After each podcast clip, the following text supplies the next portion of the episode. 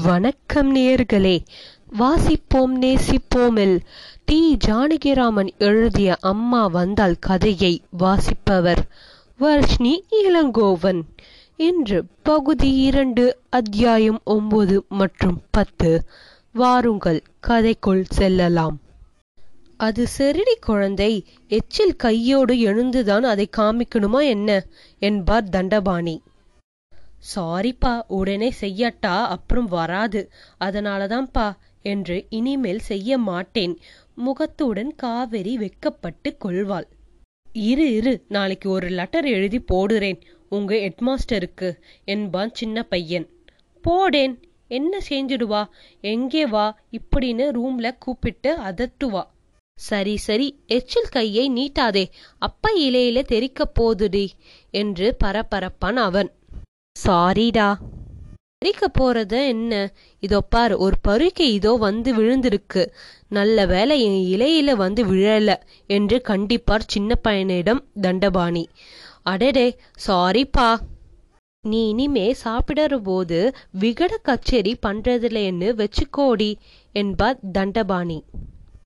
சும்மா வச்சிடுவாளா அவ? நூறு தடவை அப்படின்னு இம்போசிஷன் எழுதி சொல்லணும் என்பான் பெரிய பிள்ளை கல்லூரி ஆசிரியன். ம் உங்க காலேஜ் பையன்கிட்ட சொல்லு பார்ப்போம். உன்னை ரவுண்டாவனிலே வளைச்சுண்டு உன்னையே இம்போசிஷன் எழுத சொல்லிவிட்டான் அந்தண்டை விடுவார். சரி சரி சாப்பிட்டு முடி அப்புறம் மல்லுக்கு நிக்கலாம் என்பார் தண்டபாணி. குரலில் சிறிது கடுமையுடன். மறந்தே போயிட்டேனே மன்னி அப்பா கிட்ட லெட்டரை எடுத்து கொடுக்கலையா? என்பாள் காவேரி. வந்துட்டா. ஆமாம்பா இரண்டு வந்திருக்கு. வந்த உடனே எடுத்து கொடுக்க வேண்டாமோ? எங்கிருந்து வந்திருக்கு?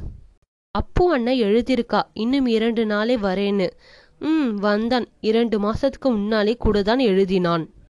பவானி அம்மாள் நிர்பந்தம் பண்ணினா வர முடியலன்னு எழுதியிருந்தானேப்பா. இப்ப இரண்டு நாளே நிச்சயமா வந்துடுவா. பார்த்துண்டே இருங்களேன். சரி வரட்டும். அப்புறம் நம்ம மன்னியோட அப்பா எழுதியிருக்கிறார் சிதம்பரத்திலிருந்து. என்னதா எழுதியிருக்கிறார்? ஆமா என்று அழுத்தார் போல் ஒரு பதில். மன்னியோட தம்பிக்கு இந்த வருஷம் பூநாள் போட்டாலோ இல்லையோ? இந்த வருஷம் தலை ஆவணி அவிட்டம். கட்டாயம் வரணும்னு உங்களையும் அண்ணாவையும் மன்னியையும் அம்மாவையும் வர சொல்லியிருக்கிறார். ஆமா வேலை என்ன? இந்த பிராமணன் சந்தி பண்றான். இப்ப ஆவணி அவிட்டமாம். காட்டிலே வாசம் பண்ற போது வச்சு வழக்கம் எல்லாம் இன்னும் ஓட்டிண்டு இருக்கு பூணலுக்கு அர்த்தம் ஏது? தவாலி போட்டுக்கிறனாவது அர்த்தத்தோடு போட்டு இருக்கிறான் தாம் பியூனுன்னு காமிச்சிக்கிறதுக்கு நம்ம தவாலிக்கு ஏது அர்த்தம்? சந்தி கிடையாது. ஜபம் கிடையாது. வேதம் கிடையாது. சாஸ்திரம் கிடையாது. பூணுலை அறுத்தெறியணும் இதுக்கு என்ன ஆவணி அவிட்டம்? அப்புறம் தலை ஆவணி கால் ஆவணி என்று கல்லூரி ஆசிரியர் படப்படக்கிறார். நீ போகட்டா போயேன். நான் மண்ணியை அழிச்சுண்டு போயிட்டு வரேன். அப்பு அண்ணா வந்துடுவா. உன் மாதிரி இல்லையே. அப்பு அண்ணா வேதம் படிச்சிருக்கா? கூப்பிட்டா சரின்னு வருவா. நாங்க போயிட்டு வரோம் என்றாள் காவேரி. பேஷா போ. அப்புவும் போகட்டும். இத்தனை வருஷம் வேதம் படிச்சதுக்கு பலன் வேண்டாமா? ஆவணி அவிட்டத்துக்கு போகிற புரோஜனமாவது கிடைக்கட்டும்.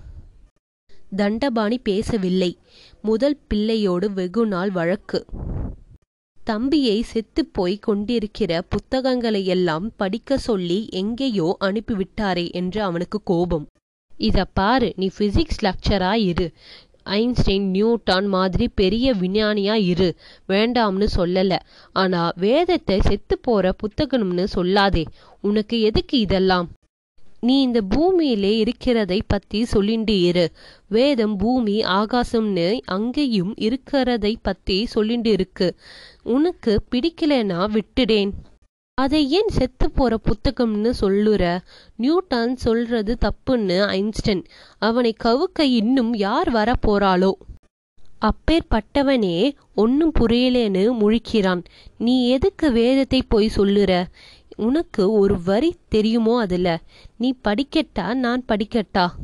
இந்த மெட்ராஸிலையும் பூலோகத்தையும் இருக்கிற மேதாவதிகள் கம்பன்கள் எல்லோரும் படிக்கலேனா இது செத்து போயிருக்காதாவா அர்த்தம்?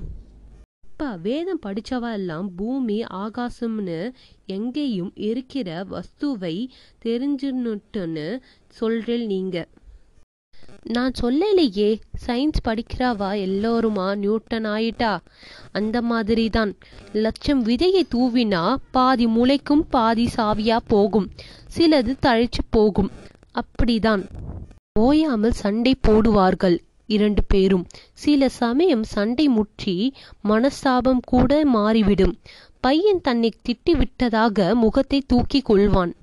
சொன்னா அப்பா பெரிய வேதாண்டத்துக்கு போயிடுறா. அப்பு வேதம் படிச்சு வர போறான்.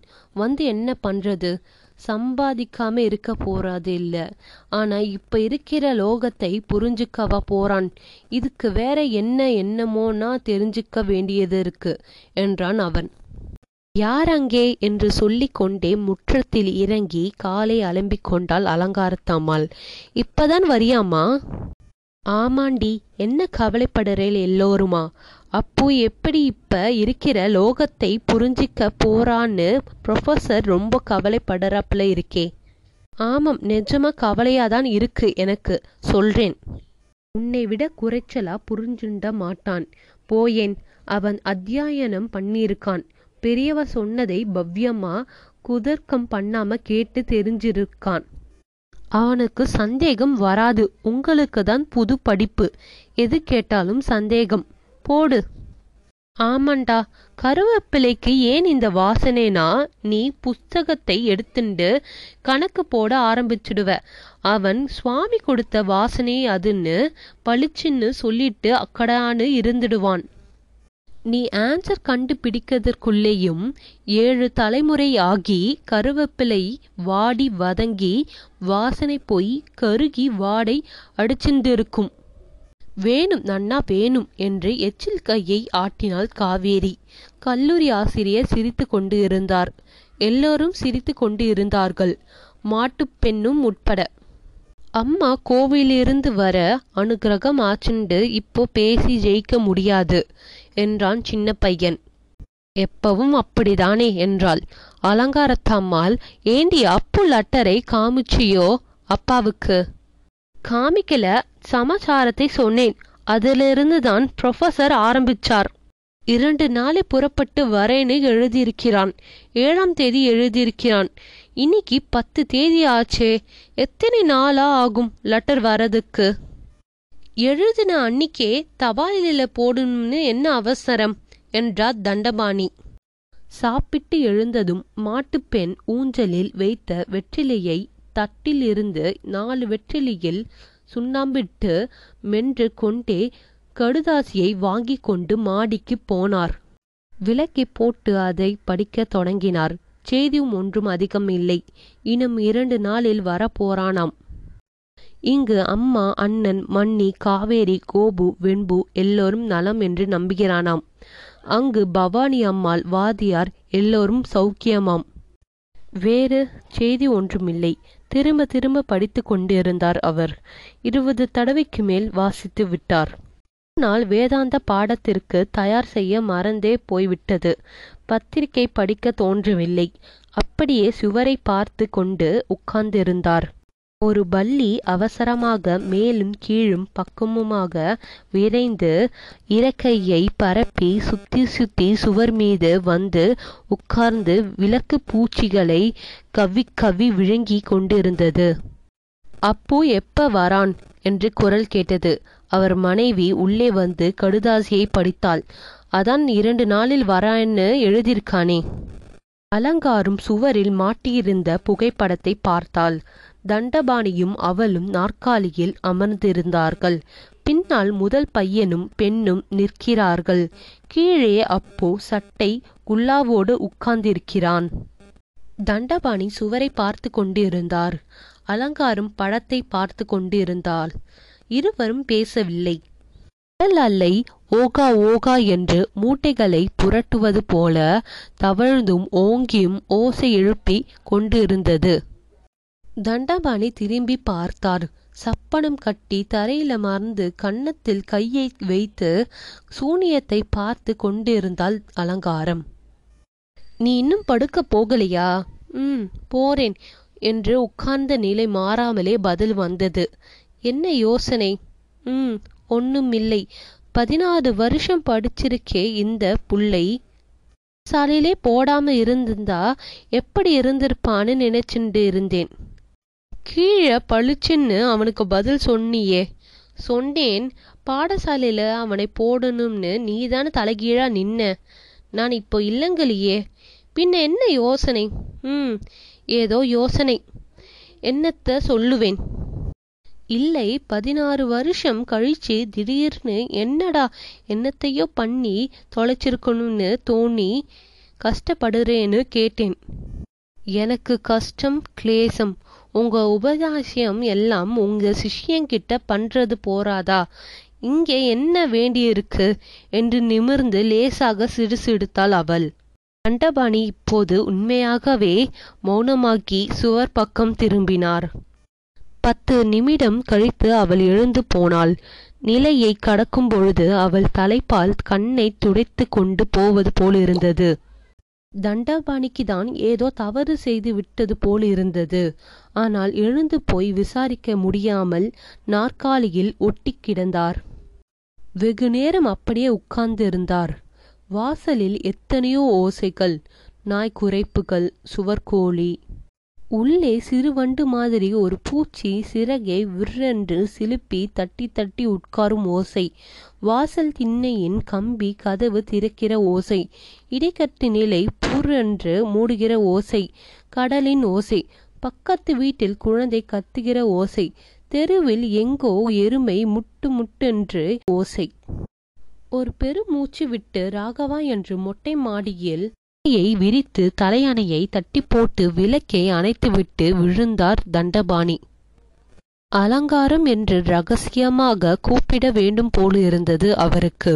வல் என்று திடீரென கோபித்து கொண்டார் போல ஒரு நாய் ஊளையிட்டது. கண்ணை மூடி மனதை சூனியமாக்கி கொண்டார். ஆனால் வழக்கம் அவரை இப்பொழுது கைவிட்டு விட்டது. நினைத்த பொழுது அவருக்கு மனதை சூனியமாக அடித்து கொள்ள முடியும். அந்த வெறும் வெள்ளையை கடவுளாக ஆக்கி அப்படியே கிடப்பார். மனது சற்று செத்து போகும். சற்று பிழைக்கும் மீண்டும் சாகும். மீண்டும் பிழைக்கும் கடைசியில் ஒரு பாடாக தூக்கம் வரும். இன்று அப்படி மனம் சாகவில்லை. அற்று போகவில்லை. அலை பாய்ந்து பாய்ந்து கண்ணை திறந்து கொண்டார். வானம் அசாதாரண தெளிவுடன் நட்சத்திரங்களை மெருகு போட்டு தேய்த்து வைத்திருந்தது. வெகு நேரம் கண்ணை மூடிவிட்டு திறந்தாலோ என்னவோ. நட்சத்திரங்கள் மிக அருகில் தொங்குவது போல தோன்றின. பளீரென்று வெள்ளையாகத் தொடங்கின. ஒரு கோல் உண்மையாகவே கட்டி தொங்கும் விளக்கு போல சற்று இறங்கி தொங்கிற்று. ஏழு எட்டு தென்னை மரங்கள் ஒரு பக்கம் காற்றில்லை புழக்கமும் இல்லை. ஏதோ படம் எழுதினார் போலிருந்தன. வானமும் இரவும். இத்தனையையும் விட்டுவிட்டு ஏன் கண்ணை மூடி மனதை சூன்யமாக்கி கொள்ள வேண்டும் என்று தோன்றிற்று? அப்பொழுதெல்லாம் அது அந்த காலம். இருபது வருடத்து செய்தி. அலங்காரமும் இந்த மொட்டை மாடியில் தனக்கு அரை தள்ளி ஒரு பாயை போட்டு மல்லாந்து படுத்திருப்பாள். நட்சத்திர கூட்டங்களை பார்த்து கொண்டிருப்பாள். மீசை வச்சுண்டு கையில அருவாளோட ரத்தத்தில யாரோ உட்கார்ந்து இருக்கிறாப்ல இல்லை இதை பார்த்தால் என்பால் ஒரு கூட்டத்தை நோக்கி விரலை சூட்டி. எப்படி? அதோ பாருங்கள் அதோ கிழக்கே தெரியறதே ஒரு ஆறு ஓவல் சைஸ்ல அதுதான் முண்டாசு. அதுக்கு கீழே இரண்டு அதுதான் கண்ணு. அப்புறம் பெரிய தோல் மாதிரி இருக்கு. எப்படி ஏதோ ஒரு ஒன்பது தெரியுதே அது வால் மாதிரி இல்லை? இப்போ தெற்கே பாருங்கோ. ஒரு நாற்காலி முதுகு மாதிரி வளைந்து இருக்கே பாருங்கோ அதுக்கு கீழே ஒரு சக்கரம் தெரியல? ம் என்று தண்டவாணி அவள் சொன்னவாறு கண்ணை ஓட்டுவார். கடைசியில் அந்த உருவம் என்னமோ கிழக்கே தொடங்கி வடக்கு மேற்கு அடிவானம் வரையில் போய்விடும். மீசையோ முண்டாசோ வாளோ அவர் கண்ணுக்கு படுவதில்லை. சக்கரம் தெரியறது நாற்காலி முதுகு மாதிரி தெரியறது. முண்டாசு மீசை எங்கே? தெரிய காணுமே என்பார். அப்படின்னா நெஜ முண்டாசு மாதிரி வெள்ளையா துணி முண்டாசா இருக்குமா? மீசைனா கருப்பா நார் நாரா இருக்குமா? நாலஞ்சு நட்சத்திரம் இருக்கும். சேர்த்து பார்த்தா அது மாதிரி இருக்கும். ஐயோ அப்படியே முண்டாசு மாதிரியே இருக்கு. கண்ணு கூட தெரியறது. காதுல கட்வலையும் போட்டப்பல இருக்கு. ஊர்ல மதுரை வீரன் சிலை இருக்குமே பிடாரி கோவில் கிட்ட. அந்த மாதிரி இருக்கு. அப்பா, எப்படிதான் இதெல்லாம் பண்ணினானோ என்று மல்லாந்து மார்பில் இரண்டு கைகளையும் வைத்து கிடப்பாள். தண்டவனை திரும்பி அவளை பார்ப்பார். அச்சோ அம்மா என்ற அவள் அசையாமல் மல்லாந்து வியப்பதை பார்த்தால் குழந்தை கிடக்கிற மாதிரி இருக்கும். அலங்காரத்துக்கு வாட்ட சாட்டமான வடிவம். நிமிர்ந்து நின்றால் கிட்டத்தட்ட அவருக்கு சரியாக இருப்பாள். சாதாரணமாக எல்லா பெண்களிடமும் காண்பதை விட எல்லாமே சற்று கூடுதலாக இருக்கும். உயரம் தலையளவு கை கால் நீளம் உடல் திரட்டு தலைமயிர் எல்லாமே சில சமயம் இவளை கட்டியாண்டு விட வேண்டும் என்று தண்டபாணிக்கு திடீரென்று ஒரு வெறி வந்துவிடும். அத்தனை பெரியவளாக இருப்பாள். அவளேதான் இப்பொழுது குழந்தையாக மாறி கிடக்கிறாள். நட்சத்திரம் மட்டும் இல்லை இன்னும் என்ன என்னமோ சொல்லுவாள் அவள். நேத்து ராத்திரி ஒரு சொப்பனம். காமாட்சி அம்மாள் வந்து நிக்கிற மாதிரி. பச்சை பச்சைன்னு ஒரு பாவாடை. மூக்கில் வந்து நீளமாக ஒரு மூக்குத்தி. அதிலிருந்து முத்து முத்தா ஒரு வைரோடியம். ஒரு பச்சை ஒரு முத்து ஒரு தங்கம் குண்டு. நாளும் சின்னதாக தோங்குகிறது. அப்பா என்ன நீளம் என்ன நீளம்? அந்த முகம் மட்டும் அந்த மாதிரி அழகு. நான் பார்த்ததே இல்லை. அப்படியே கிட்ட வரப்புல இருந்தது. நான் கிட்ட போய் தொட போறேன். என்னையும் அது தொடப்புல இருந்தது. சட்டுன்னு ஒண்ணுமே காணல. முகத்தை காணும். அந்த பாவடை மாத்திரம் மடிப்பு மடிப்பாக தெரிஞ்சது. காத்துல பெரிய படுதா சிலு சிலுக்குமே அந்த மாதிரி அலை பாஞ்சுட்டே இருந்தது. அதையாவது தொடலாம்னு கையை நீட்டுறேன் சட்டுன்னு முழிச்சுட்டேன். இதன் தொடர்ச்சியை நாளை கேட்கலாம். நன்றி வணக்கம்.